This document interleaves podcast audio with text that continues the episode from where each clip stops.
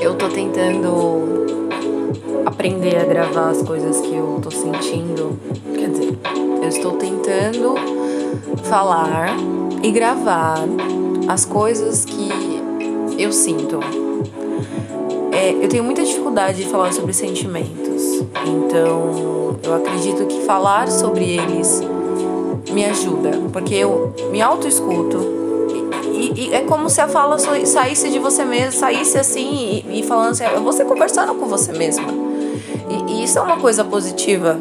Ou você pode estar ficando louca também, mas eu acho que já tá todo mundo tão louco, sabe? Tá todo mundo tão louco que não importa se você só é mais uma louca.